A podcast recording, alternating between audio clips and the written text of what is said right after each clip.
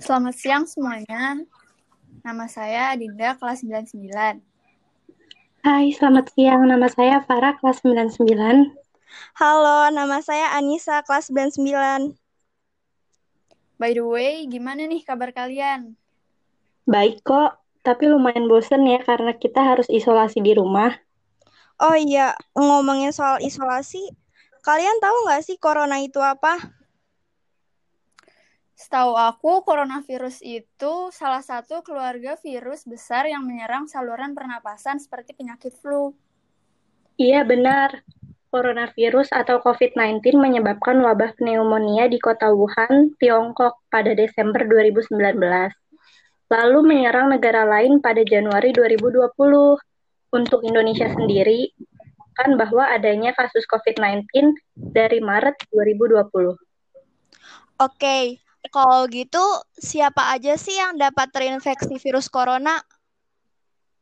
Siapa pun dapat terinfeksi virus corona, akan tetapi bayi dan anak kecil serta orang tua dengan kekebalan tubuh yang lemah lebih rentan terhadap serangan virus ini. Selain itu, kondisi musim juga mungkin berpengaruh. Kalau begitu, seseorang yang tinggal atau berkunjung ke daerah atau negara yang rawan virus corona juga berisiko terserang penyakit ini ya? Iya, tepat sekali.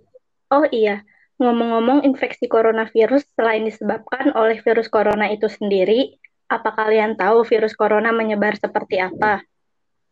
Virus corona dapat menyebar melalui percikan air liur pengidap seperti batuk dan bersin, menyentuh tangan atau wajah orang yang terinfeksi, menyentuh mata, hidung, atau mulut setelah memegang barang yang terkena percikan air liur pengidap virus corona, ataupun melalui tinja atau feses. Tapi untuk kasus ini ter jarang terjadi.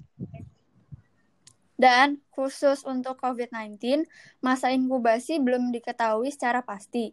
Namun, rata-rata gejala yang timbul setelah 2-14 hari setelah virus pertama masuk ke dalam tubuh.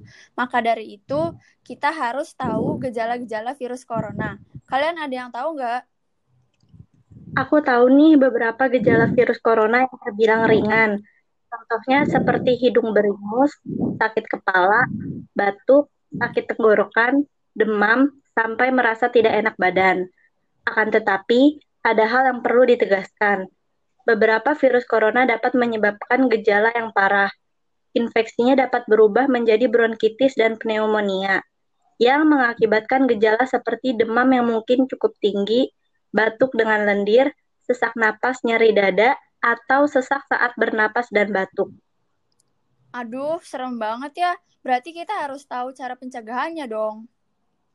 Betul, kita harus tahu cara pencegahannya. Namun untuk saat ini belum ada vaksin untuk mencegah virus corona. Tapi walaupun belum ada vaksin untuk mencegahnya, ada beberapa cara yang bisa dilakukan untuk mengurangi risiko terjang terjangkit virus ini seperti sering-sering mencuci tangan dengan sabun dan air selama 20 detik hingga bersih. Hindari menyentuh wajah, hidung, atau mulut saat tangan dalam keadaan kotor atau belum dicuci. Hindari kontak langsung atau berdekatan dengan orang yang sakit. Sampai hindari menyentuh hewan atau unggas liar. Iya, selain itu kita juga perlu membersihkan dan mensterilkan permukaan benda yang sering digunakan tutup hidung dan mulut ketika bersin atau batuk, tidak keluar rumah dalam keadaan sakit, dan jangan lupa kenakan masker dan segera berobat ke fasilitas kesehatan ketika mengalami gejala penyakit saluran napas. Wah, banyak banget yang kita obrolin hari ini ya tentang virus corona, mulai dari pengertian, faktor risiko, penyebab virus corona, gejala-gejala yang mulai dari yang ringan sampai yang parah, maupun cara pencegahannya. Oke, kalau begitu cukup sampai di sini saja obrolan kami hari ini. Saya Adinda. Saya Farah. Dan saya Anissa. Kami, kami mohon pamit. Terima kasih. Terima kasih.